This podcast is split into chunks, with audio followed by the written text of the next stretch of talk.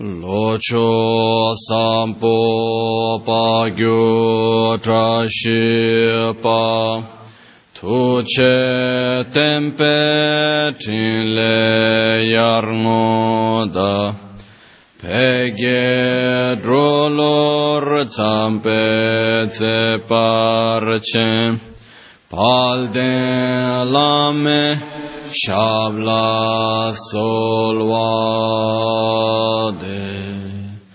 Om Guru Vajradhara Sumati Muni Shasane Karm. Utta Vardanya Shri Bhadra Varsa Manya Sarva Siddhi Hum Om Guru Vajradhara Sumati Muni Shasane Utta Vardanya Shri Bar Varsa Manya Sarva Siddhi Hum Hum Om Guru Vajradhara Sumati Munishas Utta Vardanya Shri Bar Varsa Manya Sarva Siddhi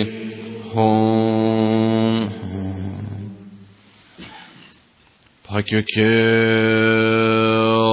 고단다기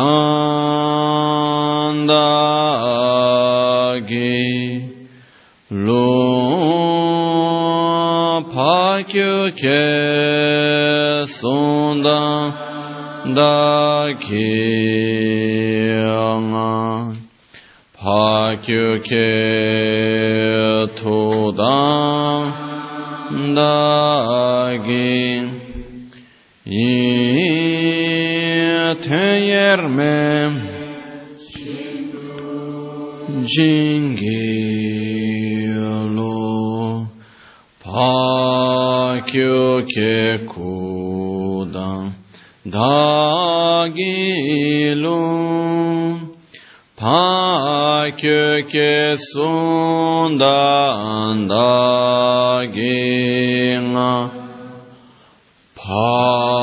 하규계도당 다기 테예르메칙 징길로 마규계구당 다기로 Ma kyeke sundan da ginga Ma kyeke tukdan da gi Tön yerme çıktı cingi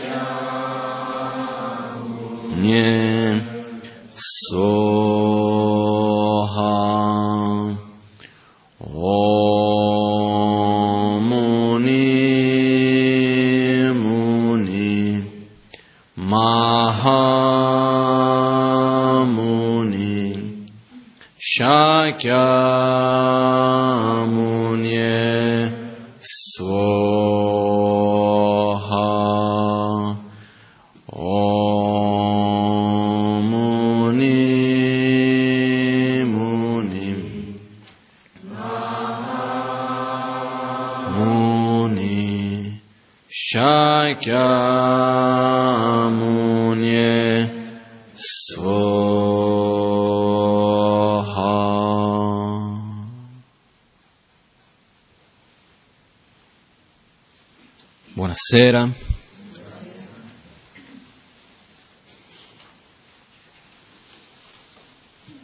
Mi ricordavo poco fa di un incontro molto bello che ho avuto qualche anno fa in Thailandia. Eh, mi trovavo al monastero di Dhammakaya dopo una giornata di insegnamenti che ho fatto ai monaci e ai laici di questo monastero, che studiavano lì, loro sono un monastero enorme, fanno incontro per 400.000 persone, cose veramente enormi, però io facevo, davo gli insegnamenti in particolar modo per eh, quelli che stavano facendo il corso avanzato di buddismo loro, erano più o meno 400 persone così. Ed era una cosa molto particolare perché comunque non è normale un maestro dentro una tradizione per dire del buddismo tibetano, molto meno ancora occidentale, insegnare in un contesto di un monastero Theravada. Il monastero che maestri non li manca assolutamente, hanno una struttura e tutto veramente incredibile. Però l'abate del monastero, una persona a cui ho un grande rispetto, chiamato Lombo Tata, è una persona che ha un grande rispetto verso la Magancine, verso tutte le varie tradizioni comunque di buddismo. Per me è una persona veramente molto speciale. Alcuni di voi l'avete conosciuto quando è venuto, quando è stato l'anno scorso a luglio, che è venuto ad Albagnano, ha dato agosto, ha dato due giorni di insegnamenti, è stato veramente molto molto speciale. Quindi mi trovavo, dopo questa giornata di insegnamenti, sono andato a trovarlo per salutarlo e mi trovavo lì insieme con lui, c'era mio padre anche insieme e ci sono state diverse cose di questo incontro. Io in realtà era una che volevo dire, però alla fine ho raccontato un po' di più il contesto. Una delle cose che ha detto, un'altra, non quella che volevo dire, un'altra cosa che ha detto, è che disse a mio padre, quanti anni hai? No? All'epoca credo che mio padre aveva 50, 56, 58, non lo so, qualcosa del genere. E lui disse, comunque c'hai più di 50, no? Io disse, sì. E lui disse, sai, io e te, diceva di se stesso, che lui c'ha più o meno la stessa, mi sa che c'ha la stessa età della Magancia, quindi 74 quest'anno. Lui diceva, io e te abbiamo già fatto più di metà secolo. Questo vuol, vuol dire che non abbiamo più tanto tempo da perdere. Questo vuol dire che ormai la nostra mente si è anche condizionata in un certo modo. Perché il tempo è passato, le nostre abitudini, man mano che noi viviamo la vita fa, ripetendo le stesse cose, andiamo a cristallizzare, a fortificare le abitudini durante la vita detto, non c'è più tempo da aspettare per cambiare quelle abitudini che non vanno bene. Per quello che lui ha detto, ha guardato me, ha detto, tu sei più giovane, devi dedicare la tua vita allo studio, alla meditazione e al lavoro. Ha guardato mio padre ha detto, tu principalmente la meditazione, io anche. Perché ci dobbiamo preparare? Perché dobbiamo direzionare bene la nostra mente. E questo è un concetto molto importante in cui questa vita, questo corpo, viene visto non come un fine in se stesso, ma come un mezzo. No? Noi spesso vediamo questa vita come un fine. Invece questa vita, questo corpo, queste condizioni che abbiamo è un mezzo. Un mezzo per che cosa? Per sviluppare, per crescere, per migliorare, per diventare un essere più maturo, in quanto essere che va al di là di questo corpo, che siamo. Per questo che dice tu sei a questo punto, devi dedicarti principalmente alla meditazione, perché? Perché fra un po' questa vita finisce. E alla fine, ok, abbiamo nella vita tutte le problematiche di questa vita, il lavoro e questo e quell'altro, però arriva un punto in cui in realtà potremmo anche andare un po' oltre queste cose, però rimaniamo attaccati a quello perché non sappiamo vivere diversamente e non sappiamo avere un'identità diversa di quella. Per quello che spesso uno quando smette di lavorare piuttosto che non si sente un po' perso certe volte. Perché? Perché vive la vita come un fine e non come un mezzo. Quindi questo è un punto importante che era emerso in quell'incontro, che l'ombotata diceva guarda che qua c'è da meditare. Non è che c'è da stare, ma sì, perché, di qua, di là. Poi una cosa bellissima che lui disse anche era, sai, lui ha chiesto che cosa ho insegnato, lui è venuto a ascoltare due volte quando sono stato lì a dare, insegnamenti riguardo la tradizione del, del buddismo della quale faccio parte io, è venuto lui stesso a ascoltare e quindi tutti i monaci più importanti del monastero sono venuti anche loro, eccetera. E lui un giorno mi disse, sai, a me fa molto piacere che tu vieni, perché ci sono tante tradizioni del buddismo e spesso ognuna dice di essere la migliore. Ognuno che arriva, no, la mia tradizione è meglio, la mia tradizione è meglio, lui diceva, va bene, mettiamo tutto il meglio insieme, no?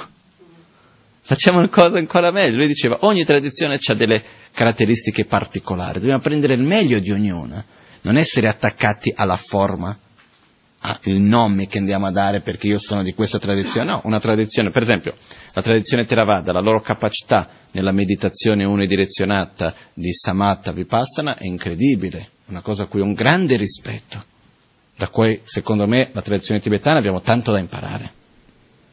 Ci sono tanti altri aspetti, secondo la trasformazione della mente, la generazione dell'amore, della compassione, della bodhicitta, la corretta visione della realtà, che invece la tradizione tibetana ha tanto da insegnare. Ci sono tante cose che vanno messe insieme, no? Però poi dopo di questo lui disse un'altra cosa, che era quello che in realtà volevo dire, che lui diceva, la mia maestra, perché questo è un punto molto interessante,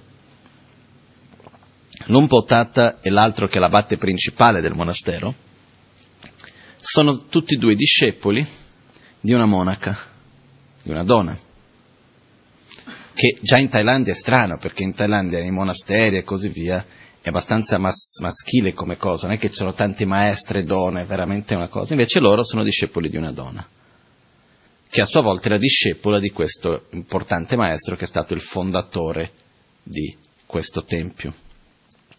Lui diceva, la nostra maestra, quando sono stato la prima volta lì ad Amakaya, lei era ancora in vita, non abbiamo mai avuto l'opportunità di incontrarla perché era in ritiro. E, ehm, ed è stata lei in realtà che ha creato tutta l'impostazione per fare questo tempio che è partito con lei con 30 persone e sono arrivati a, oggi hanno intorno a 4 milioni e mezzo di soci. No?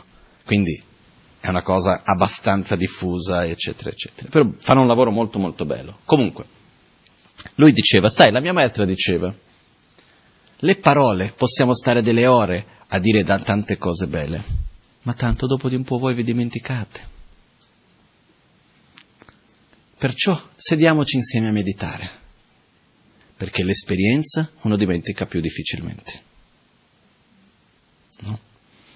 Io credo molto in questo, che l'esperienza è molto importante e anche per questo che io credo che questi incontri che noi facciamo qui, per esempio, spesso più che le parole è anche l'esperienza, quello che ci, ci dà tanto, quello che condividiamo insieme.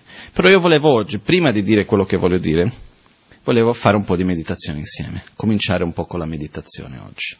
Okay? Anche perché settimana scorsa abbiamo parlato dell'importanza della concentrazione e la concentrazione è qualcosa che non si sviluppa parlando, si sviluppa con l'esperienza, nella ripetizione, nella costanza, in qualche modo, volendo usare una parola un po' più giocosa, nella testardaggine, che uno rimane lì, dice no, non molo, non molo, non molo, e piano piano con questo sviluppa veramente una buona concentrazione. No? Purtroppo siamo molto viziati nel senso che viviamo in un momento della, storico della società in cui la, parlo della mia generazione, della generazione prima della mia, quella dopo ancora peggio quasi quasi, in cui spesso, come si può dire, c'è tanta paura di soffrire, c'è paura di mettere sforzo, di mettersi in gioco veramente di, di, soffrire, perché certe volte per ottenere qualcosa c'è, c'è, della fatica che va fatta, non è che le cose vengono così. Mentre se guardo, quando guardo mio nonno, che vabbè adesso ha 91 anni, fa il cenaio, con tutto quello che ha passato, seconda guerra, è scappato in quanto ebreo in Germania e tutto quello che ha vissuto, veniva da una famiglia molto benestante, è arrivato in Brasile senza nulla, ha dovuto rifarsi da zero, poi ha perso tutto, poi si è rifatto tutto un'altra volta, eccetera, eccetera, eccetera. Sono persone che prima di lamentarsi, ma sai quanto devi passare? Ma credo che sia lo stesso per i genitori, i nonni che abbiamo qua, le persone della stessa generazione, anche qui. No? Invece, chi non ha mai avuto tanti problemi reali, qualunque cosa, ah, no? uno già subito si lamenta, no, questo lo mollo.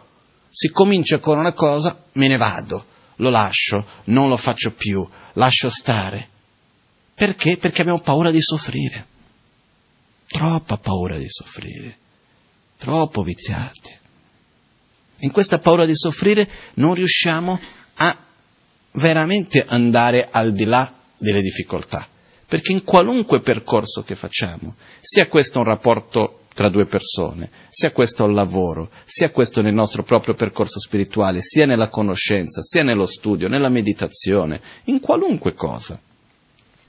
Si può partire con l'entusiasmo, poi a un certo punto ci troveremo un muro davanti, a un certo punto troveremo una difficoltà, ma è così in tutto con la paura di soffrire, cosa succede? Non appena c'è una difficoltà, qual è la prima cosa che si dice? Lo mollo. Non faccio più, lo lascio, me ne vado, non me fa... mollo il colpo. Perché? Perché c'è una questa paura di soffrire, una grande, mi dispiace il termine, per una grande codardia. Si dice così in italiano? No? Ed essendo codardi soffriamo di più, non è che c'è qualcos'altro. Codardi perché? Per paura di soffrire, non per altro. Però qualunque cosa in realtà è importante questa cosa di dire ok, è più importante quello che voglio raggiungere, è più importante seguire che sia in un rapporto tra due persone o più, che sia nel lavoro, che sia nell'amicizia, che sia nel sentiero spirituale, nella meditazione. Io non molo per qualunque cosa. Io so già che ci sarà una difficoltà, però rimango in quello. Ok, c'è una difficoltà, va bene, però andiamo avanti. No? Invece succede spesso che perché abbiamo così tanta paura di soffrire, che non appena vediamo che c'è una piccola sofferenza vogliamo molare, perché piuttosto non voglio vivere quella, invece di avere una visione più a medio-lungo termine. No? È meglio una sofferenza momentanea che porti a un benessere a lungo termine che un benessere a breve che poi dopo che ci vada a evitare una, un, un, che, che ci vada a portare più sofferenza a lungo termine.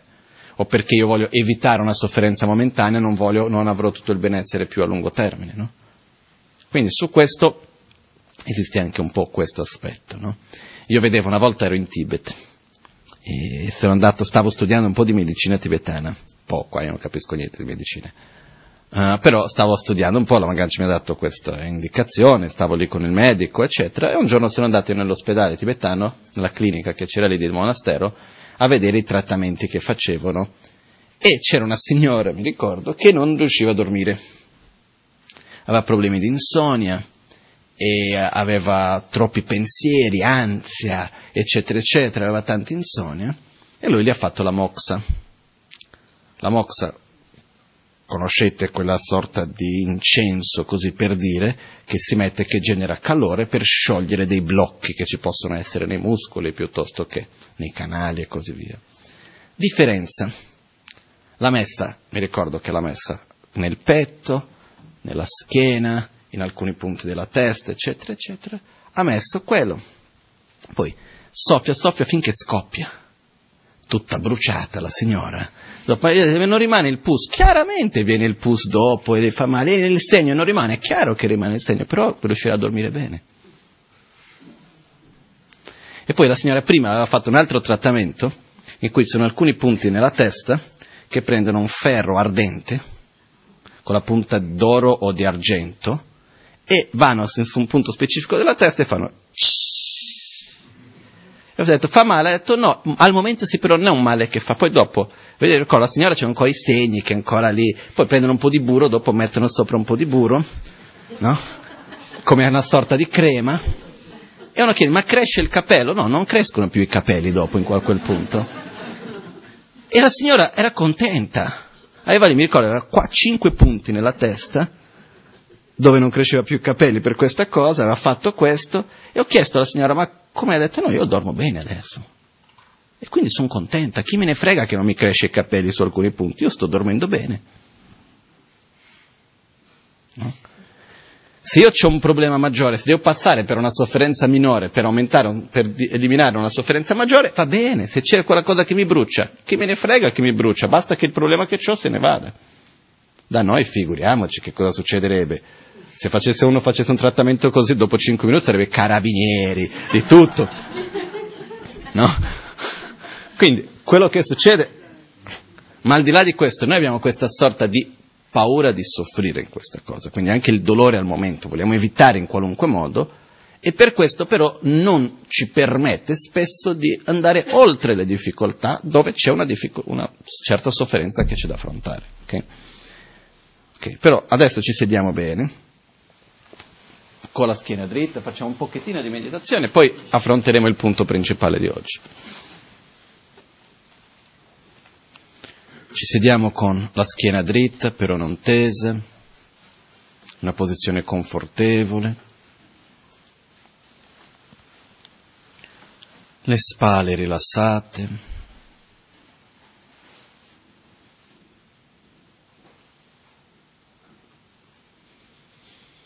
il viso rilassato, la bocca chiusa, gli occhi leggermente chiusi guardando verso il basso.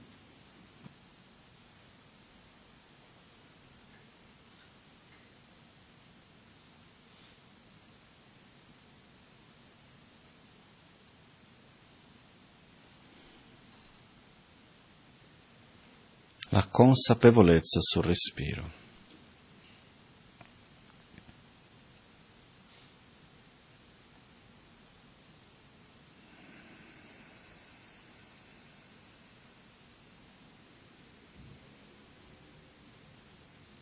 Inspiro.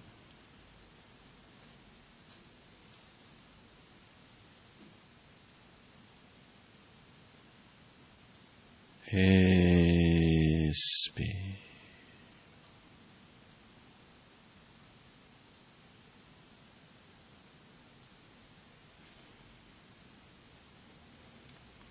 Ci rilassiamo nel momento presente.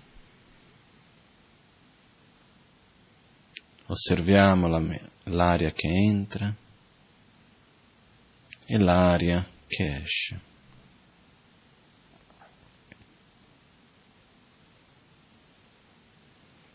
lasciamo gradualmente che il respiro si torni sempre più profondo, portando l'aria fino a sotto l'ombelico.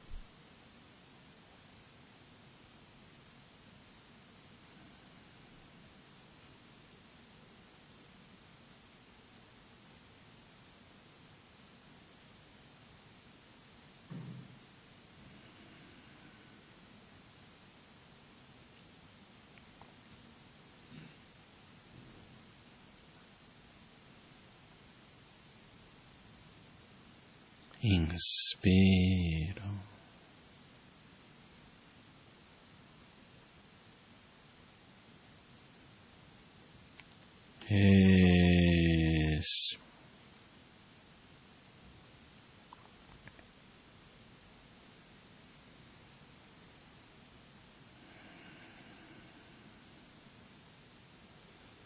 Qualunque altro pensiero sorga nella nostra mente, non gli diamo spazio, ossia non ci aggrappiamo a questo pensiero, lo lasciamo passare, andare via e rimettiamo la mente nell'aria che entra e nell'aria che esce.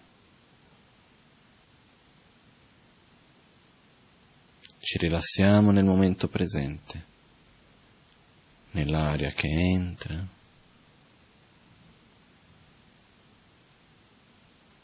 e nell'aria che esce.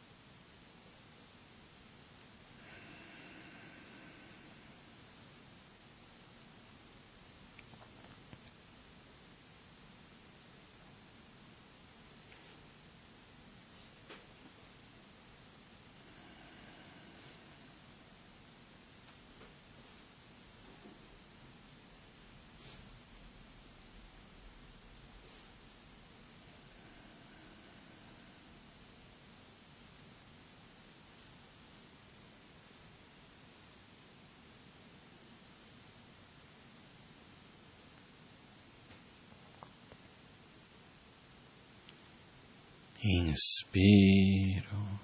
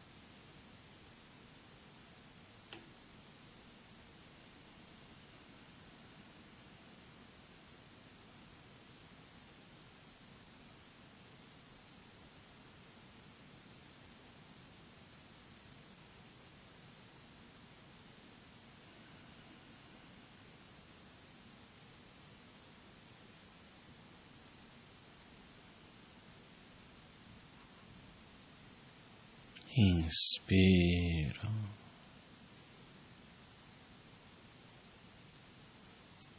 Espiro.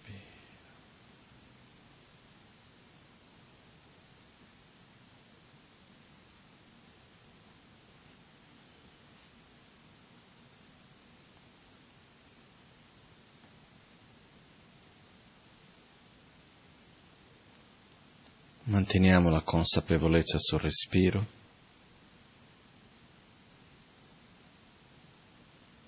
E piano piano apriamo gli occhi, muoviamo le mani.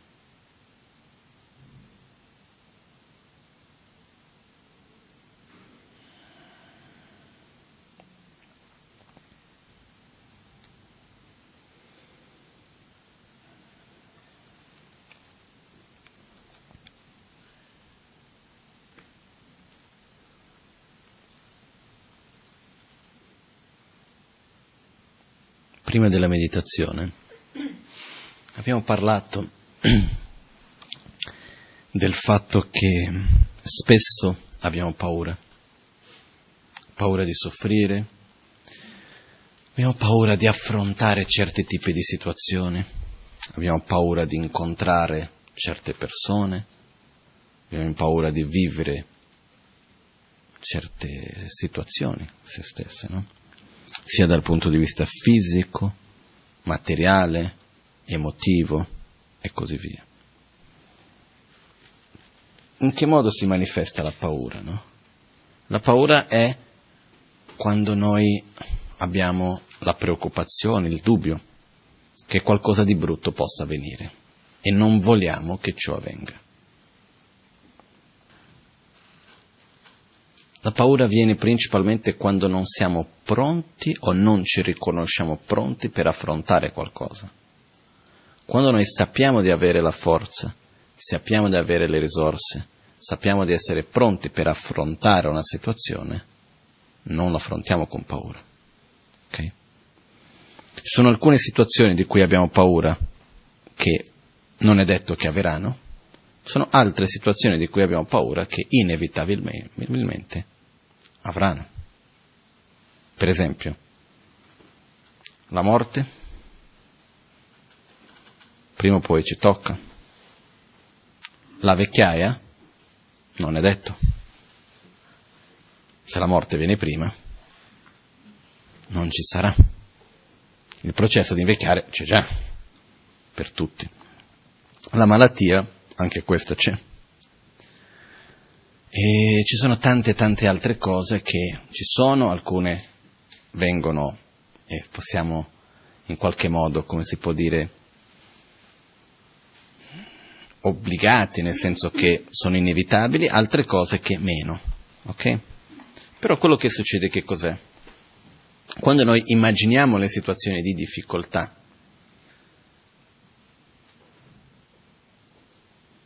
abbiamo una tendenza da una parte di dire no, no, no, ma non mi succederà. Cerchiamo un po' di allontanare quel pensiero, cerchiamo un po' di dire no, questo a me non dovrà accadere. No? E io mi chiedo perché? No? Perché non mi dovrà accadere di avere una brutta malattia? Penso a me stesso. No? Penso, ok, prendere una brutta malattia. È una cosa che mi farebbe piacere? Assolutamente no. Può succedere. Perché no? Ma io sono una buona persona. Non è una ragione. Io mangio abbastanza bene. Faccio una vita, credo io, sana. Sono una persona emotivamente equilibrata. Non credo di fare cattiveria verso nessuno. Eccetera, eccetera, eccetera. Sono benedetto, dica quello che vuoi. Non è una ragione per la quale non potrei avere una brutta malattia. No? Perciò ho un incidente che poi dopo mi porta a una malattia, questo mi fa ricordare un lama abbastanza giovane, uh, reincarnazione, riconosciuta reincarnazione di un maestro molto importante, uno dei maestri del Dalai Lama, eccetera. Pochi anni fa fece un incidente in macchina bruttissimo, quasi persi le due gambe. Perciò quello che voglio dire è che le cose possono succedere. Okay? Questo non vuol dire che dobbiamo vivere in paranoia. Okay? Però vuol dire che non dobbiamo neanche vivere facendo finta che nulla possa mai accadere. Se un giorno dovessi avere una situazione di difficoltà maggiore, o meglio, il giorno che arriverà un momento di difficoltà, sia perché arriva la morte, sia perché è un momento di malattia, sia perché è un momento economicamente difficile, o perché c'è un conflitto tra le persone che ci ho vicino, che ne so io, anche la morte stessa delle persone che stanno vicine a me. Non dobbiamo aspettare che arrivi il momento per fare qualcosa. Questo è importante. Non è che dobbiamo stare lì ad aspettare il giorno che sarò davanti alla morte e farò qualcosa per affrontare la morte. Il giorno che non avrò più niente da mangiare, a quel punto ci penserei a cosa fare. Il giorno che eh, avrò una malattia, a quel punto mi preparerò per fare qualcosa. Ci sono diverse cose che noi possiamo e dobbiamo dal punto di vista del dovere, nel senso di per avere una vita sana, per il nostro proprio bene, dovremo fare già da subito. No? Meglio prevenire che rimediare, meglio prepararsi in qualche modo. Ma poi alla fine, in che modo che io posso prepararmi per le situazioni di difficoltà? Per le emergenze, per le cose, perché le situazioni di difficoltà sono cose che avvengono senza, sono per tra virgolette ospiti che vengono senza essere stati invitati, no? Sono situazioni che un certo giorno mi accorgo, boom, eh, è lì. E adesso? C'è da affrontare. E non ho più il tempo di andare a cercare delle risorse che non possiedo. Quando io sono davanti a un'emergenza, io devo affrontarla con le risorse che ho. Non posso immaginare di andare a cercare qualcosa che non ho in quel momento, perché non c'è più tempo. Quando arriverà la nostra morte, siamo noi con noi e con le risorse che noi stessi abbiamo. Quando arriverà un momento in cui magari succede un incidente piuttosto che è il momento in cui veniamo a perdere una persona, non è che oggi voglio portare sfiga che va a dire le cose brutte, però quello che voglio dire è, parlando di emergenze, può succedere di tutto, no? Perché, diciamoci le cose chiaramente, c'è qualcuno qua che non ha mai vissuto un'emergenza? C'è qualcuno qui a cui non è mai successa una cosa brutta da improvvisa, che uno non si aspettava, che uno non ha, che non ha invitato, che uno non ha visto le cause sorgere. Una cosa è per dire, che ne so, un albero velenoso che non mi piace, che ne so, io ho una casa con una vista bellissima e a un certo punto vedo l'albero piccolino che cresce. È chiaro che prima o poi mi coprirà la vista, no? Questo è un certo tipo di problemi che esiste di questo genere. Poi invece ci sono altri che un bel giorno arrivo, boom, non c'è più la vista, che ne so, è caduto una cosa davanti, non è, è diverso in questo caso, no? Però quello che voglio dire è, il momento in cui noi dovremo trovarci davanti a un'emergenza, che sia la nostra morte, che sia un problema di qualunque genere che sia esso, nel momento dell'emergenza non abbiamo più tempo per andare a cercare risorse chissà dove possiamo chiedere aiuti, a dove, di persone che conosciamo, però non è che possiamo andare a inventarci qualcosa, perché il problema è lì davanti. Quindi, qual è il miglior modo che possiamo prepararci già da subito? Sviluppando le nostre risorse, che poi sono quelle che servono per vivere bene il momento presente. Quando noi viviamo bene il presente, automaticamente andremo a sviluppare le risorse necessarie per poter affrontare bene le difficoltà. Però ci sono delle qualità che dobbiamo coltivare nella vita di tutti i giorni, che ci aiuteranno anche per affrontare le varie situazioni di difficoltà che ci possono essere. Poi c'è anche un'altra cosa insieme a questo. Nella vita di tutti i giorni noi abbiamo sempre cosiddette piccole emergenze, cosiddette piccole cose che succedono diversamente di come noi vogliamo e cose che avvengono che noi non ci aspettavamo, eccetera, eccetera, eccetera. Come li affronto? Anche se sono cose piccole. Se io li affronto in un modo costruttivo, positivo, questo mi porterà a prepararmi per affrontare anche un momento di più difficoltà in un modo migliore. Il punto principale è che se noi riusciamo a vivere in un modo sano il presente, quindi che cosa voglio dire per vivere in un modo sano? In un modo equilibrato, dove con le persone che noi abbiamo intorno a noi riusciamo a comunicare sia con noi stessi che con loro. Perché una delle cose più importanti quando ci troviamo davanti a una situazione non aspettata è il fatto di come si può dire, riuscire a vedere se stesso nella situazione. Dove sono io? Che io sono qui. Perché quello che accade spesso è che ci troviamo in mezzo a una situazione di difficoltà e la nostra mente dove va? Va fuori. Vado a vedere il problema di qua, quello di là e questa cosa, invece io devo capire, ok, io dove sono? Quali sono le risorse? A che, che cosa posso fare davanti a questa cosa? Un'altra cosa importante è quando ci troviamo davanti a una situazione di difficoltà, faccio un esempio che mi è successo due giorni fa, parlavo due giorni, un giorno fa, non mi ricordo più, parlavo con una persona che c'era un problema, piccolo, eh, banale, però viene e c'è il problema e c'è questa situazione qua.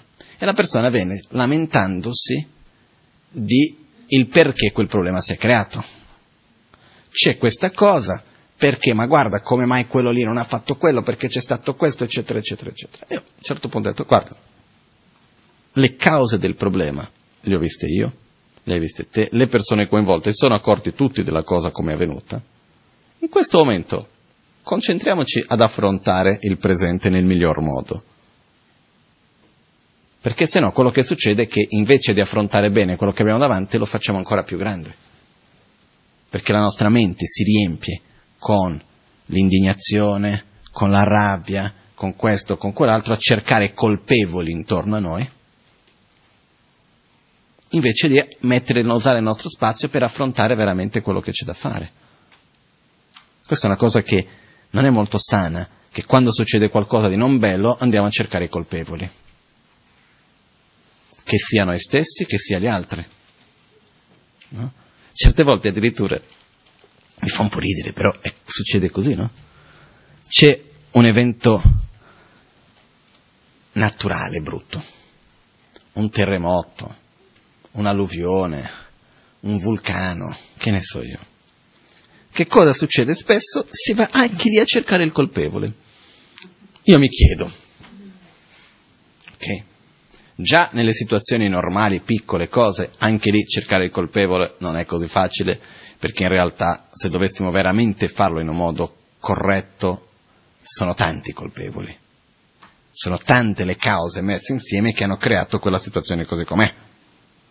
Ma quando parliamo ancora di più di un disastro naturale,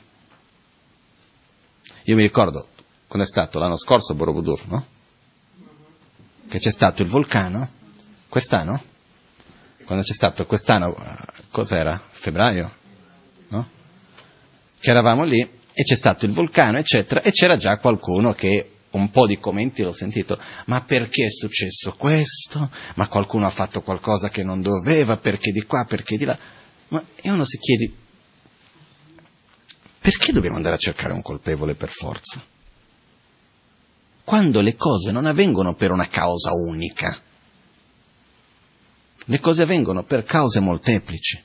Sono tante cose messe insieme che fanno che quella cosa sia in quel modo lì. È inutile andare a cercare un colpevole. E quello che succede spesso è che quando si cerca troppo, quando succede qualcosa che di non bello, invece di mettere l'energia per la soluzione, per risolvere, per migliorare quello che è la situazione già difficile che uno si trova, l'energia va messa in cercare il colpevole e incolpare e quindi punire il colpevole. Io dico, sì, se questa persona non avesse fatto quello, sarebbe diverso? Probabilmente sì. Non lo so dire. Che ne so io, c'è l'alluvione, questi lavori non sono stati fatti nel modo giusto, che ha portato questo, che ha fatto quell'altro, eccetera, eccetera.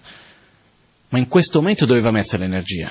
In capire i problemi, ma mettere innanzitutto nella soluzione. Poi dopo, risolto questa fase, andiamo a fare in modo perché non avvenga più.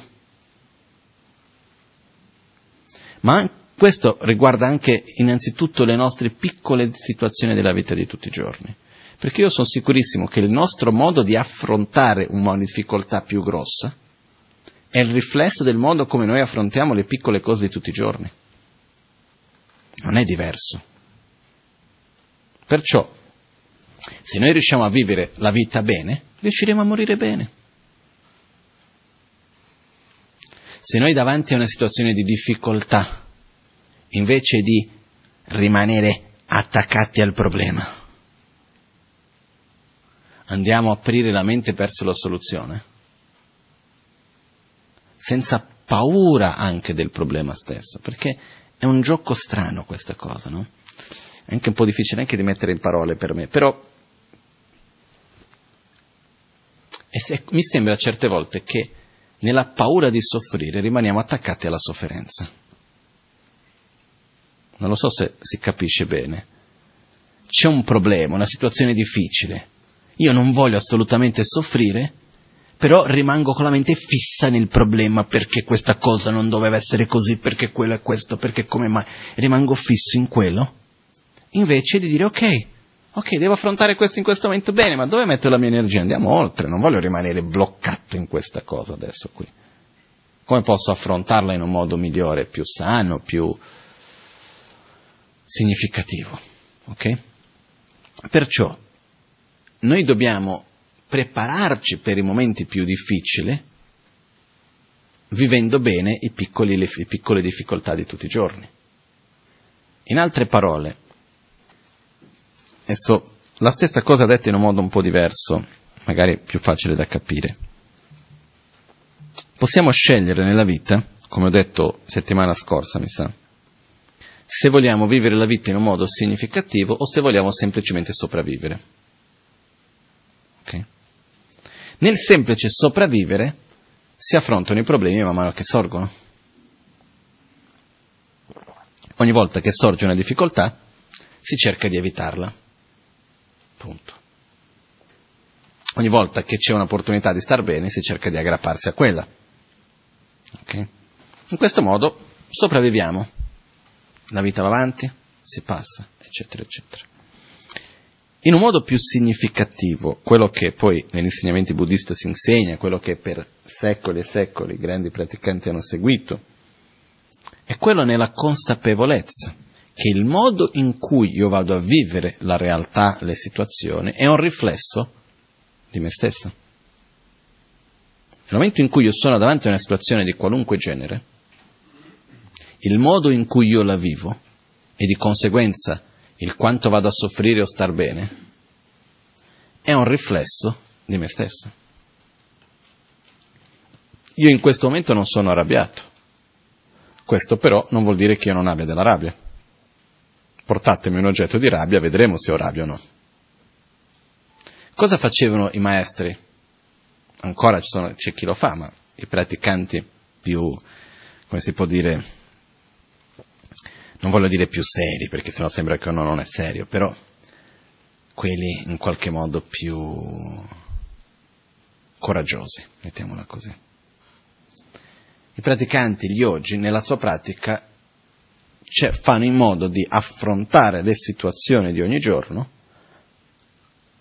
vedendo le situazioni come una opportunità per conoscersi meglio e applicare gli antidoti. Perciò, quando io vedo che dove ho impazienza, che lì devo applicare la meditazione, la consapevolezza per essere più paziente, perché io riconosco che la situazione in sé, in realtà che cos'è? È una condizione tramite la quale si manifesta un'impazienza che io ho dentro di me. Okay? Un nervosismo, eccetera, eccetera, la mancanza di pazienza, possiamo anche chiamarla in questo modo. Quando il praticante si trova in una situazione in cui va tutto bene, cosa fa? Va a cercare situazioni più difficili per andare a trovare ancora di più quei veleni mentali che non si sono, stanno ancora manifestando. Perché? Perché solo vedendo le proprie ombre che posso portargli la luce. È solo vedendo i propri limiti che posso superarli, è solamente vedendo i propri difetti, i propri veleni che posso applicare l'antidoto. Okay. Quindi esiste un lavoro quotidiano di osservare se stessi e applicare gli antidoti, cercare ogni giorno di attivamente essere una persona migliore non che io ho l'intenzione di essere una persona migliore, che bello, voglio essere una brava persona, e poi man mano che avvengono le situazioni faccio il meglio per essere una persona carina. Va bene questo, non è che ci sia niente di sbagliato, di male, però questo è un livello. Esiste un livello superiore, che è quello in cui io non è che voglio essere una persona migliore e quindi ho questa immagine mentale, questa immagine un po' idealizzata di me stesso di essere una brava persona, man mano che ci sono delle situazioni li affronto nel miglior modo che posso. Io cosa faccio? Io ogni giorno faccio in modo di essere più paziente, di sviluppare più amore, di cercare di essere più generoso, di attivamente sviluppare queste qualità. Ok? Questo che cosa vuol dire? che il tempo passa, un giorno, una settimana, il mese, l'anno, e così andiamo non solo la vita va avanti, ma andiamo a creare dei condizionamenti e delle abitudini, ogni giorno. Questi condizionamenti e abitudini che noi creiamo, so dopo saranno le risorse che noi avremo a disposizione per affrontare qualunque situazione. Perché quando abbiamo una situazione come ho usato prima il termine di emergenza, un momento all'ultimo, non abbiamo il tempo per andare a pensare, ricercare come, è quello che ci viene di impulso. No? Cos'è che ci viene di impulso? Le risorse, quindi i condizionamenti e le abitudini che abbiamo creato. Come si creano condizionamenti e abitudini? Ripetendo ogni giorno, vivendoli in quel modo. Perciò noi possiamo attivamente generare delle abitudini positive per esempio, la meditazione stessa. Una risorsa che noi abbiamo estremamente preziosa, che spessissimo viene sottovalutata, è il nostro spazio interiore. Quando ci troviamo davanti a una situazione difficile, qual è una delle prime cose che succede? Non abbiamo spazio. Perdiamo lo spazio interiore, rimaniamo completamente bloccati e con la mancanza di spazio interiore non troviamo, non c'è spazio per un pensiero diverso, non c'è spazio per la soluzione, non c'è spazio per riuscire a girare intorno al problema e guardarlo da un'altra prospettiva. Perché siamo bloccati? Perché non abbiamo quel nostro spazio in quel momento. Invece è una risorsa estremamente importante che dobbiamo accedere a questa risorsa con costanza, in modo che quando ci serve di più diventa facile. In che modo andiamo ad accedere a questa risorsa? Uno dei modi è con la meditazione.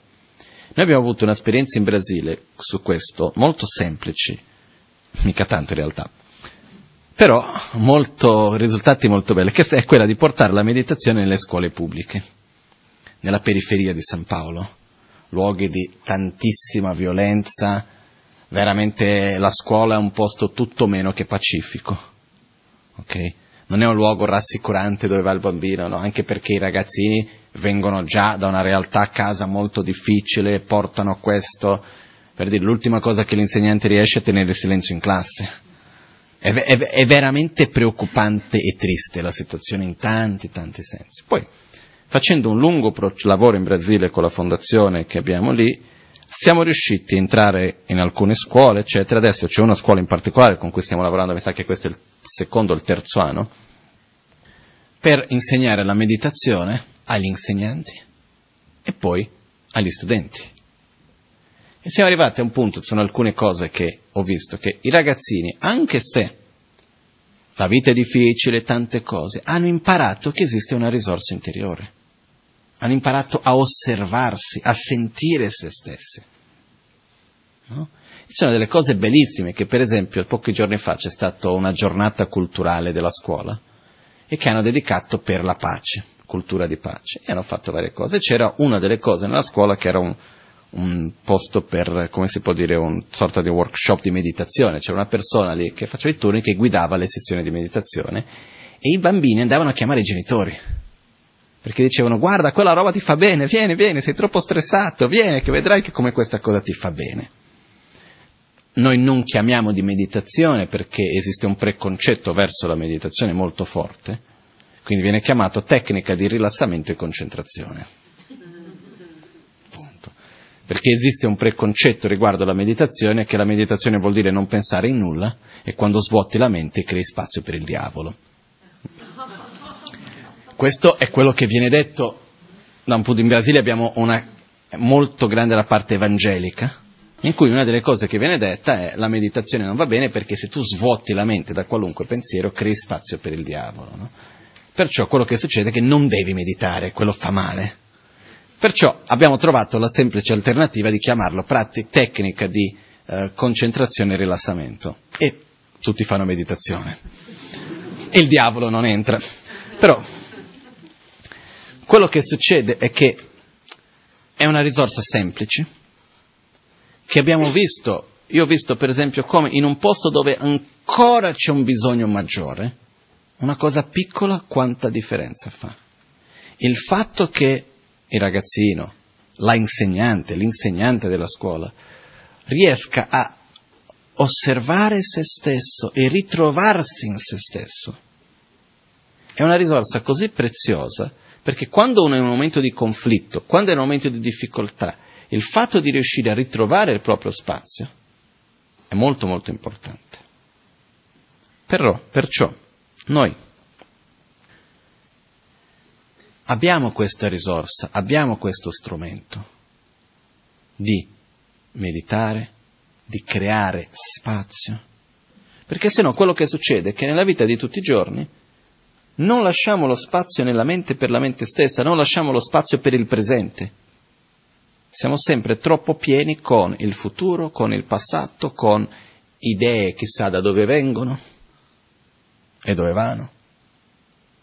Invece riuscire a rilassare se stessi, riuscire a creare questo spazio, perché più spazio interiore noi abbiamo, più in un momento di difficoltà io riesco a affrontarlo meglio. Perché a quel punto io riesco a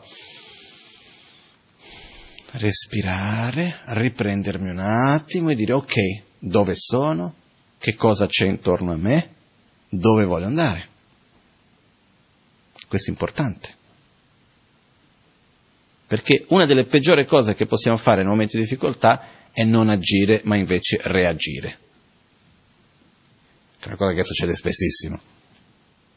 Davanti a un momento di difficoltà la tendenza più grossa è quella di reagire.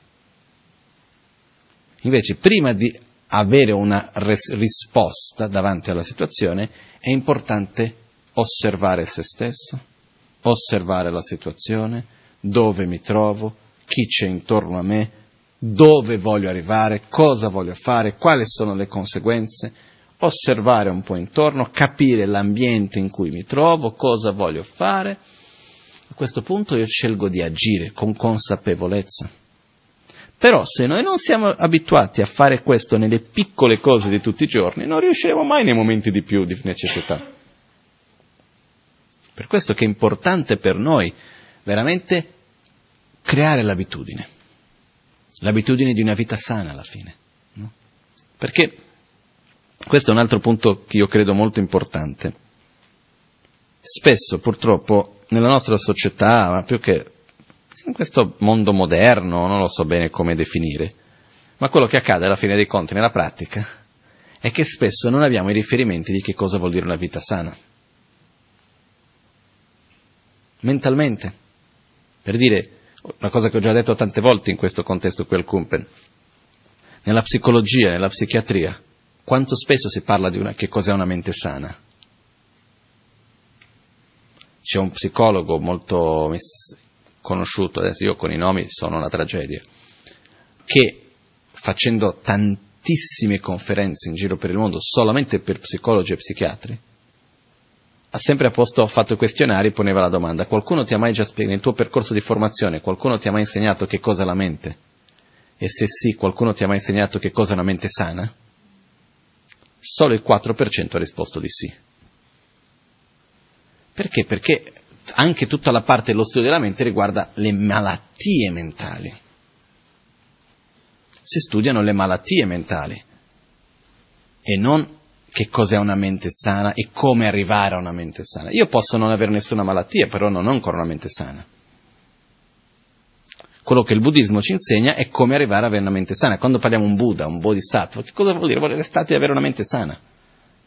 Come posso arrivare a sviluppare una mente sana? Un corpo sano, una relazione sana, uno stile di vita sano. Che non vuol dire che per forza io, perché non ho malattie, vuol dire che il mio corpo è sano. Non è detto. Non è perché io ho un rapporto con una persona che non ha grossi problemi che c'è un rapporto sano. Non è perché io vivo in un ambiente che non è messo così male che sia un ambiente sano. Economicamente non è perché riesco a pagare le bollette a fine mese che necessariamente abbia una situazione economica sana. Quindi è importante capire che cosa vuol dire star bene, che cosa vuol dire lo stato di sano del corpo, della mente, delle relazioni, dell'ambiente, eccetera, eccetera, senza la pretesa di dover arrivarci subito. È un processo di vita. Certe volte si riesce in una vita, certe volte no, e si passa alla prossima, che si continua. Però per me personalmente è estremamente importante avere questo riferimento. Che cosa vuol dire avere una mente sana? Per esempio, per me una mente sana è innanzitutto una mente che è coerente, è una mente che non si mette in conflitto con la realtà che trova davanti a sé. È uno stato interiore in cui io riesco ad accettare le situazioni di difficoltà o le cose belle, accettare più che le situazioni di difficoltà, è una mente che riesce ad accettare le realtà che trovo intorno a me e le mie proprie, ma non subire, non sottomettersi. Io riesco ad accettare in quanto in realtà è anche difficile di dire perché non è accettare, neanche la parola accettare non è la parola giusta perché accettare già ci porta all'idea che io non accetto e quindi alla fine vabbè accetto. Lo stato della mente sana è quella che vive con armonia ciò che accade, ma che non necessariamente è condiscendente con ciò che accade. Non so, è chiaro questo? Io vivo in armonia nel senso che io non sto lottando contro, io non vedo come un'ingiustizia, io non vedo come una cosa che non doveva essere successo invece è successo. Io vivo con umiltà, con armonia, nel senso che cause e condizioni sono successe, le cose sono in questo modo, ma non è perché io accetto, nel senso che io non vivo con conflitto, che necessariamente io sia condiscendente con ciò che c'è. Sono delle cose che io preferisco che siano diverse, quindi metterò lo sforzo perché siano diverse. Sono delle cose brutte che avvengono e io riconosco che sono brutte, delle azioni che succedono, che io riconosco che per me sono azioni sbagliate, violente, eccetera, eccetera, eccetera, però io non vivo in, con conflitto ciò che c'è intorno a me, nel senso di n- come posso dire, non vivo in conflitto nel senso di anche rimanere male che la realtà è diversa di ciò che io vorrei che fosse. Finché avremo uno stato mentale in cui noi, in, noi ci aspettiamo dalla realtà, dalle situazioni intorno a noi, che siano così come voglio io, non avremo una, avremo una mente malata, per modo di dire. Non avremo uno stato interiore sano. La mente sana è quella che sa accettare, che sa osservare e riconoscere che vive in un'interdipendenza. Questo vuol dire essere coerente, ma che non vuol dire subire, non vuol dire sottomettersi, non vuol dire essere condiscendente con tutto ciò che avviene. Vuol dire io ho davanti a me una persona che ha un'attitudine che, io, che può non piacermi, che io riconosco che è un'attitudine magari violenta, un'attitudine non positiva, però non è perché quella persona ha questa attitudine che io non condivido, che io mi pongo in conflitto con la persona e con la situazione. Io dico, ok, perché questa persona ha questa attitudine? Perché durante la sua vita ha creato condizionamenti, ha vissuto situazioni, ha passato per traumi, ha sviluppato una mentalità e ci ha portato in tutto un contesto che le porta a essere oggi così. E chi sono io per mettermi contro? o per chiedere giustizia, così per dire, che è una parola molto difficile questa parola. Ma chi sono io? Come faccio? Cosa devo fare? Devo dire ok, l'affronto nel miglior modo. Non mi piace questo modo di fare, cosa? Voglio, devo prendere distanza? Devo avvicinarmi di più per aiutare? Cosa devo fare? A quel punto io vado a scegliere il modo migliore di relazionarmi, però senza vivere interiormente in conflitto. Perciò una mente sana è una mente che innanzitutto non è in conflitto con la realtà. E ripeto, non essere in conflitto con la realtà non vuol dire essere condiscendente con tutto. Non vuol dire vedere tutto rose e fiori. Non vuol dire vivere nel mondo di Hello Kitty. Nel quale, ah, è tutto bene. Non è quello. Vuol dire vivere con coerenza, con umiltà, con rispetto. Perciò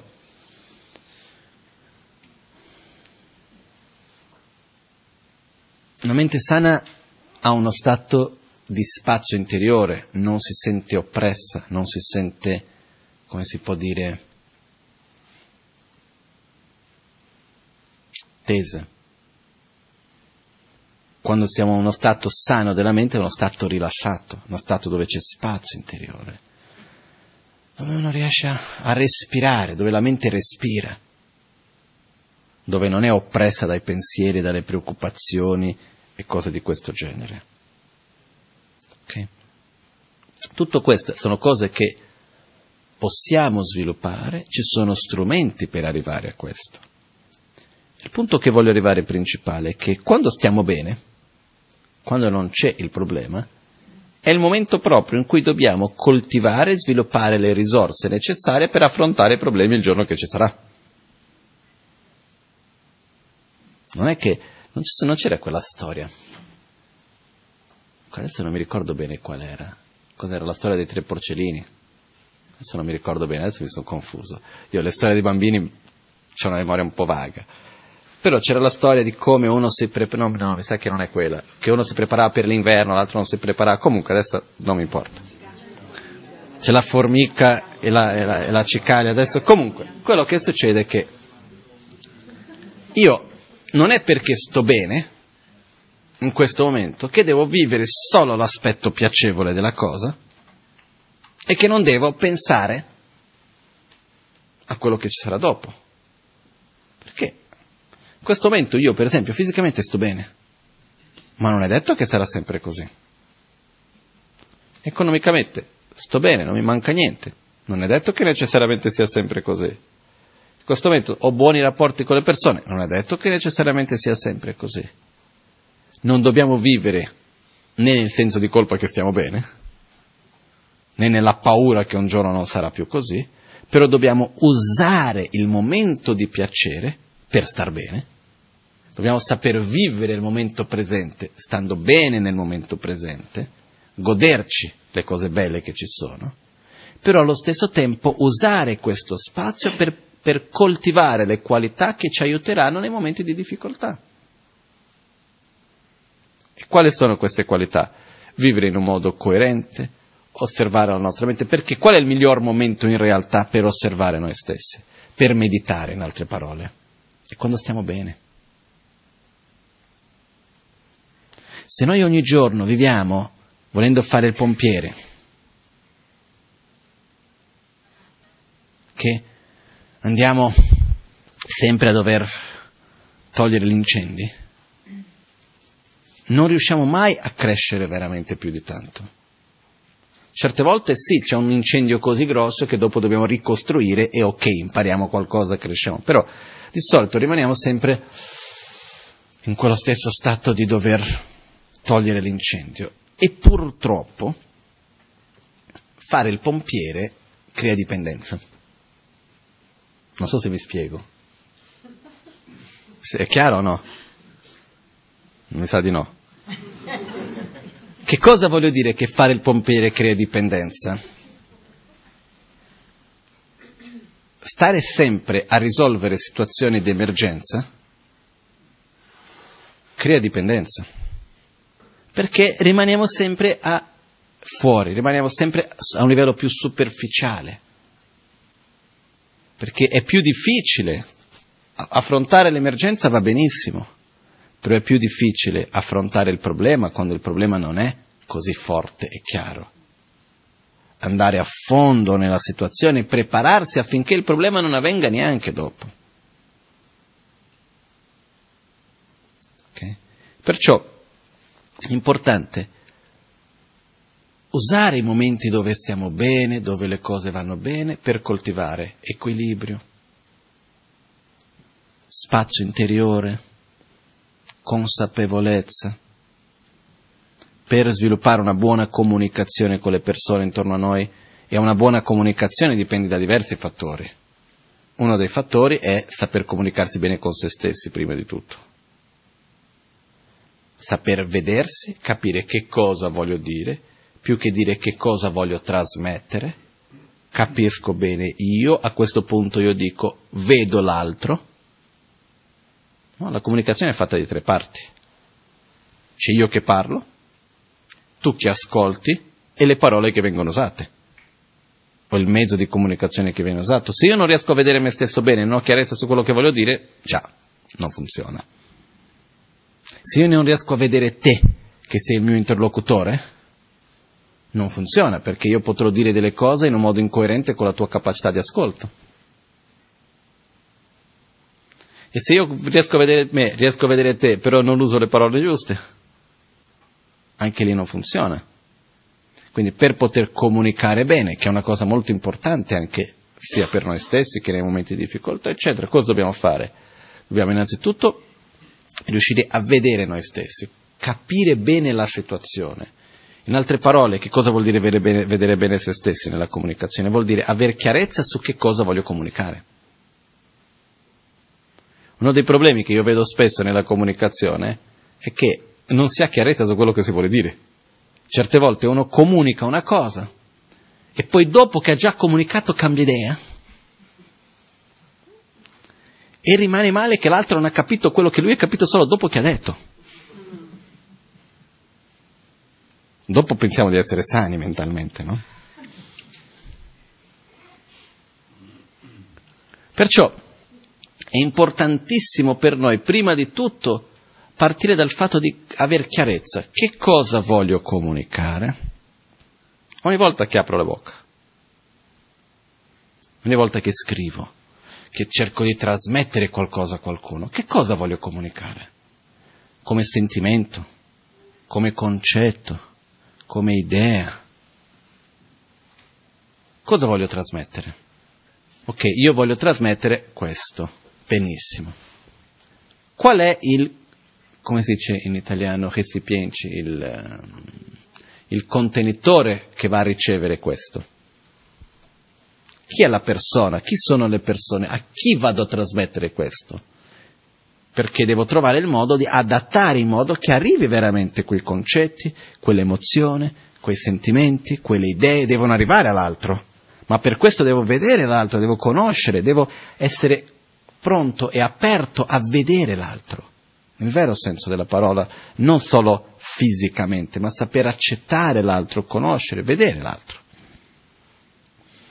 A questo punto devo trovare il miglior modo, magari certe volte il miglior modo, altre volte no, ma devo andare a cercare il modo migliore per riuscire a fare questo ponte tra la mia conoscenza, la mia esperienza, il mio pensiero, la mia emozione, che arrivi all'altro. Devo trovare il momento giusto, il modo giusto, le parole giuste. Comunicare è una cosa complicata. Perciò, quando io sono pronto l'altro non è pronto, quando l'altro è pronto io non sono pronto. Ci sono tante cose che creano situazioni di questo genere. Però quello che succede è che se noi creiamo l'abitudine nelle piccole cose durante i giorni, di tutti i giorni, no? normali, prima di andare a parlare con qualcuno, osservare bene cosa voglio dire, non è che non stare a pensare per due ore, però avere consapevolezza un attimo, formulare l'idea, vedere l'altro, capire l'altro, rispettare le sue caratteristiche e a questo punto trasmettere. Io vedo questo con la Magance, no? Quando si viaggia insieme con Rinpoche per tante parti del mondo, lui cambia moltissimo secondo il luogo dov'è e le persone con cui si trova. Si adatta, è come se fosse una sorta di un camaleone, no? Che si adatta alla cultura e alla mentalità delle persone con cui si trova. Poi, quando si va a vedere lui veramente in fondo qual è il suo vero modo di vedere, solo lui lo sa. Questo, io ho una certa facilità in generale per osservare le persone e la mentalità di ognuno, cercare di capire i suoi pensieri, le cose, eccetera, eccetera. Se una persona con cui ho già provato e mi sono completamente, ho desistito, ho detto no, non posso farcela, ecco la magancia. Quello che veramente, non lo so, è, va, è, va completamente fuori il mio modo di vedere e di capire. Però lui riesce ad adattarsi con ogni persona, con ogni luogo, con ogni situazione, perché dà priorità all'altro.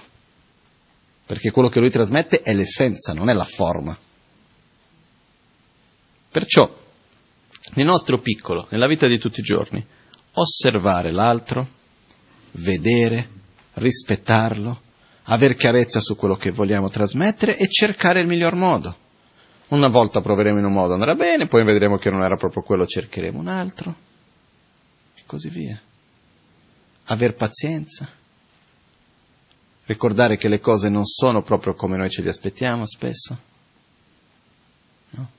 che le situazioni spesso non sono proprio semplici perché l'armonia tra di noi è l'armonia tra i nostri veleni mentali, quindi non sempre è facile, quando uno c'ha uno, l'altro c'ha l'altro, figuriamoci, no?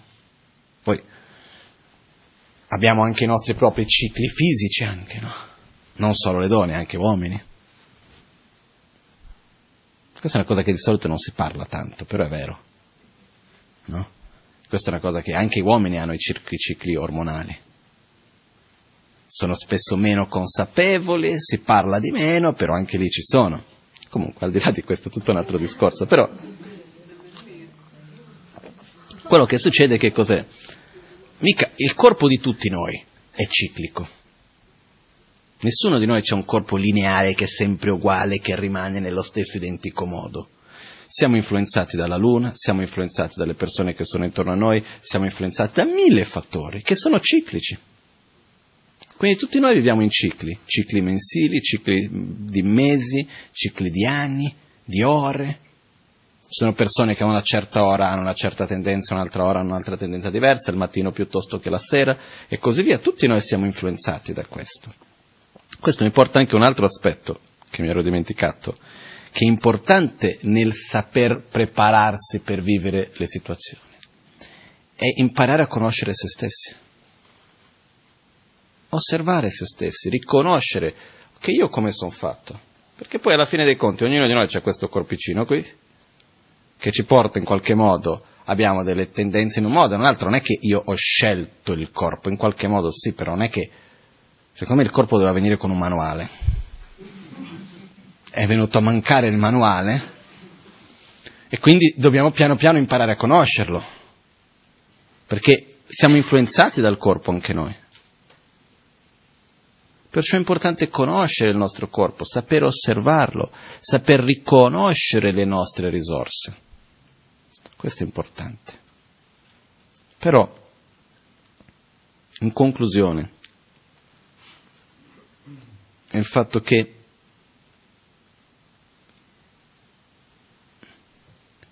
questa vita è un mezzo e non un fine in se stesso. Siamo qui. Perché poi alla fine che cosa vuol dire vivere la vita? Dov'è che si svolge la vita? Qui, no? Come diceva in Kung Fu Panda. No?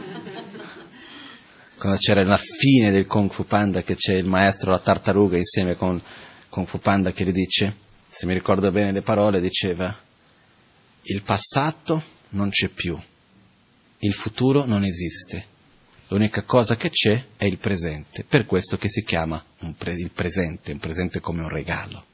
No? E poi dopo di questo il maestro tartaruga si dissolve in luce come si raggiunge il corpo di arcobaleno e se ne va. Comunque, quello che accade è che alla fine dei conti, se noi ci fermiamo veramente per osservare, chiedere che cosa c'è, dov'è che si svolge la vita? Qui. Però in questa vita che si svolge qui, c'è qualcosa che continua o no?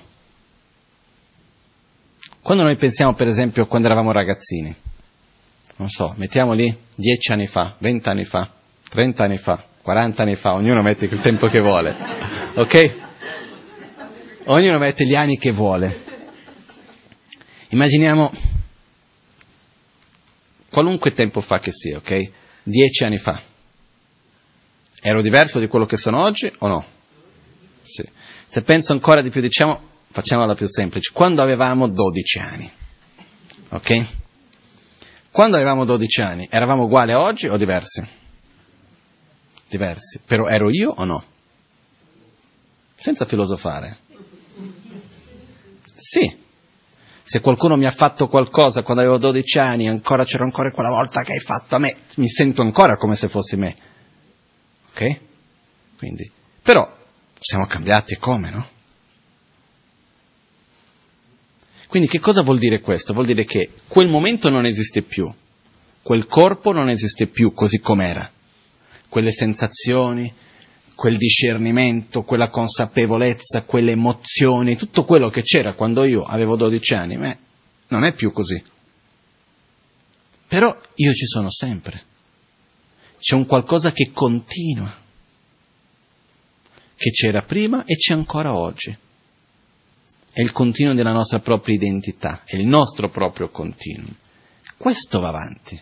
Questo ci sarà domani, ci sarà dopodomani, ci sarà nella prossima vita. Perché poi alla fine, quando si parla di reincarnazione, facendo un'analogia, la reincarnazione è, sem- è come se fosse ogni volta che andiamo a dormire e ci svegliamo il giorno dopo, però con un'amnesia totale senza ricordarci nulla del giorno prima o quello che c'è stato prima. Mi sveglio un altro giorno, un'altra vita, però anche se io ho l'amnesia totale, io sono ancora condizionato di quello che è successo ieri o no? Sì. Io ho ancora le emozioni e cose di prima o no? Sì. Questo è quello che accade di, vita in vita. Okay? In poche parole, sto semplificando molto la storia, però è un po' così. Perciò quello che voglio dire è che noi continuiamo. Che, la vita si svolge adesso qui, però non è per questo che non ci sarà un domani e un dopodomani e che non c'è stato uno ieri. Però la vita è uno strumento perché? Perché per coltivare ciò che continua. Esattamente questo. Perché io quando ero ragazzino e ho avuto magari una situazione di molta difficoltà o di un trauma o qualcosa molto bello, e mi è rimasto un trauma, mi è rimasto un rancore piuttosto che... Posso portarmi quel rancore fin d'oggi? Sì. Purtroppo sì. Posso sviluppare una sensazione di gratitudine e portarmela per degli anni? Anche. Perciò quello che succede è che il modo in cui noi viviamo il presente, se andiamo a modellare e a coltivare ciò che continua. Per questo che la vita va vissuta come un mezzo e non come un fine in se stesso, perché le situazioni finiscono. La persona che è venuto, che ha detto il luogo dove sono andato, la cosa che è successo, belle e brutte, sono avvenute e sono finite e non ci sono più. Però io ci sono ancora. Per questo che è molto più importante il modo in cui viviamo le situazioni che quale situazione viviamo. È più importante il modo in cui le cose vengono fatte che che cosa viene fatto effettivamente, perché le cose fatte dopo finiscono. Il modo in cui noi li facciamo condizionano ciò che continua. Ok? Ci sono delle situazioni che possono essere vissute come una cosa positiva o come una cosa negativa, che ci lasciano dei segni positivi o ci lasciano dei segni negativi. La stessa identica situazione. Perciò questo dipende dal modo in cui noi li viviamo. Okay? Perciò, ritornando quindi con questo, se con, concludiamo oggi con quelle parole dell'ompotata che diceva mio padre, no? Questa vita è uno strumento, non è un fine in se stesso, è un mezzo. Un mezzo per che cosa? Per coltivare ciò che continua. Anche se pensiamo solo a questa vita stessa, ogni momento ogni giorno è un'opportunità che abbiamo per coltivare le nostre qualità, per diventare una persona, così in parole povere, una persona migliore, che non è che mi piace tanto come termine, però è un po' vago, però comunque dice quello che si vuole dire. Ogni giorno serve per coltivare quello, che poi sarà la base che mi aiuterà ad affrontare situazioni più difficili, eccetera, e crescere. Vivere bene oggi mi aiuterà a vivere bene il domani. Questo è l'unico mezzo che abbiamo. E poi tutte le situazioni che noi affrontiamo ogni giorno sono le opportunità che abbiamo per prepararci bene. Non dobbiamo stare ad aspettare che succeda qualcosa chissà dove, chissà quando, perché la nostra mente si va a condizionare, si va a modellare proprio nelle piccole cose di tutti i giorni. È proprio lì, sia dal punto di vista positivo che da un punto di vista negativo. Da un punto di vista negativo è preoccupante, perché quello che accade è entriamo in dei cicli negativi e anche quando non c'è più la situazione che ci ha fatto vivere quella in quel modo, continuiamo a vivere nello stesso modo. Perciò dobbiamo stare attenti, non prendere le cose per scontato e, e vivere la vita fuori, fuori per dire. Dobbiamo sì affrontare la situazione fuori, ma partire da dentro. Dobbiamo dire guarda, alla fine dei conti, siamo qui oggi, un domani non saremo più qui in questo corpo. Però continuiamo avanti. Quindi a me dicano quel che dicano, facciano quel che fanno. Io seguirò la mia strada. Perché tanto nasciamo soli, viviamo soli e moriamo soli. Nessuno può vivere la nostra vita per noi. Nessuno. Quindi quanto voglio farmi condizionare dagli altri in questa vita? da quello che pensano, da quello che dicono, da quello che è o da quello che non è. E questo non vuol dire che io non devo avere una vita che abbia un buon relazionamento con gli altri. Siamo tutti esseri influenzabili. Influenziamo e siamo influenzati, sempre. Però le situazioni che viviamo dobbiamo, egoisticamente parlando, usarle a nostro favore. Non lottare contro il mondo, ma usare ogni cosa che ci appare a nostro proprio favore. No? È un po' come, sai, nel buddismo certe volte ci sono delle cose che ogni tanto si fanno un po' di battute, un po' così, per dire, sai, c'è sempre una scusa per dire che le cose vanno bene. Per esempio, quando una cosa è lì da tanto tempo e non si rompe mai, eccetera, dice guarda come di buon auspicio che quella cosa è stabile, eccetera, eccetera. Quando la cosa si rompe dice le interferenze sono andate via, no? Quindi è un modo in qual- comunque di cercare di affrontare la situazione, qualunque sia essa, come un mezzo per star bene, per relazionarsi bene con le cose che avvengono. Quindi in questo modo andiamo a coltivare le nostre qualità, quello che è difficile di mettere in parole veramente quello che sento, ma è il fatto che la vita passa e noi andiamo avanti, le opportunità passano E quando andiamo a vedere tutte queste cose a quali rimaniamo estremamente attaccati, non ci sono più. Però noi continuiamo. È un po' come le vacanze. Finita la vacanza, cosa è rimasto? Le foto e il debito.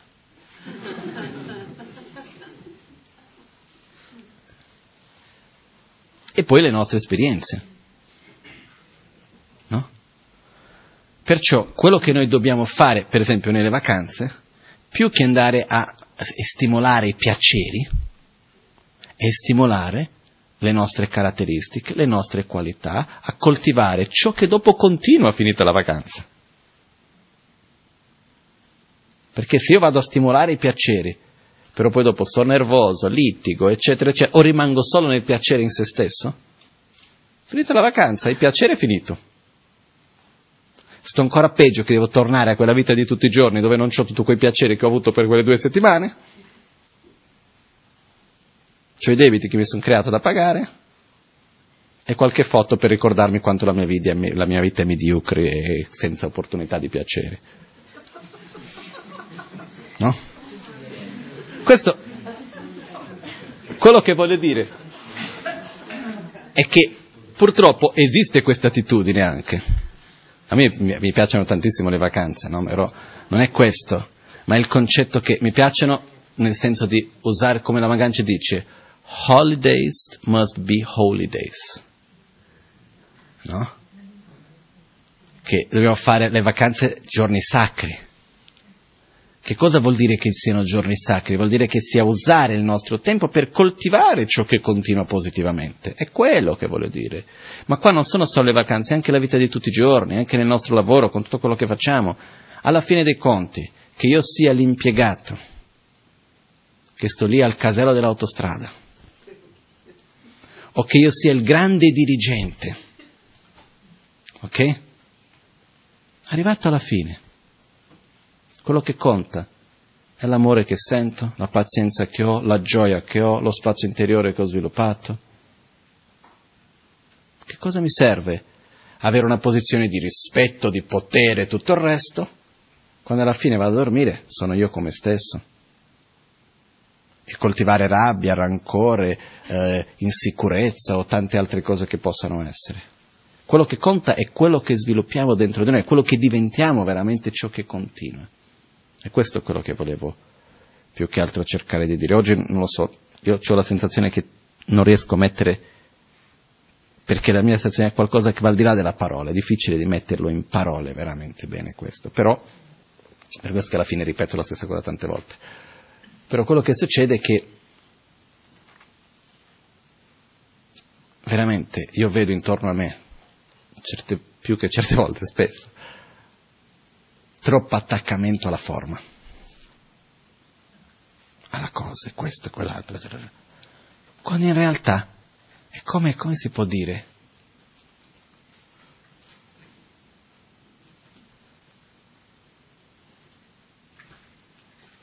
Faccio un esempio banale, però magari riesco a trasmettere. C'è un amico, venne in Italia tanti anni fa, era una persona che amava, ama ancora tantissimo la musica classica, eccetera, eccetera, il suo sogno era andare al Teatro della Scala, Milano. Viene a Milano tanti anni fa, va nella piazza dove c'è il Teatro della Scala, si gira intorno, dall'altra parte che c'è mi sa il comune, qualcosa, cerca una scala, non la trova, a un certo punto vedi una scala del comune e si fa la foto lì pensando che questo fosse il Teatro della Scala, no? Questo che cosa vuol dire? È un po' come se ci, diciamo che ci fosse un grande spettacolo da una parte, io mi perdo a guardare un'altra cosa da un'altra parte mentre c'è qualcosa molto più bella che sta avvenendo. Questa è la sensazione che ho spesso. Ho la sensazione spesso che c'è qualcosa di grandioso che sta succedendo e la gente si perde in quelle cose superficiali, banali, perché uno ha detto, perché l'altro pensa, perché questo è così, perché questo mentre invece c'è tutto un universo dentro di noi e cose che succedono bellissime ed è quello che dobbiamo coltivare, dobbiamo avere la consapevolezza di curare. Per questo dobbiamo sederci, meditare, direzionare la nostra mente nel modo giusto. Questo è importante. Per vivere in un modo sano. Più riusciamo a vivere in un modo sano, più riusciremo ad affrontare qualunque situazione in un modo sano. Quindi vivendo bene si muore bene, si vive bene. Ok? Adesso facciamo la pratica dell'autoguarigione. Sono andato un pochettino oltre quello che volevo, però ci concentriamo bene. All'alba o al tramonto, di notte o durante il giorno, possano i tre gioielli concederci le loro benedizioni, possano aiutarci ad ottenere tutte le realizzazioni e cospargere il sentiero della nostra vita con molti segni di buon auspicio.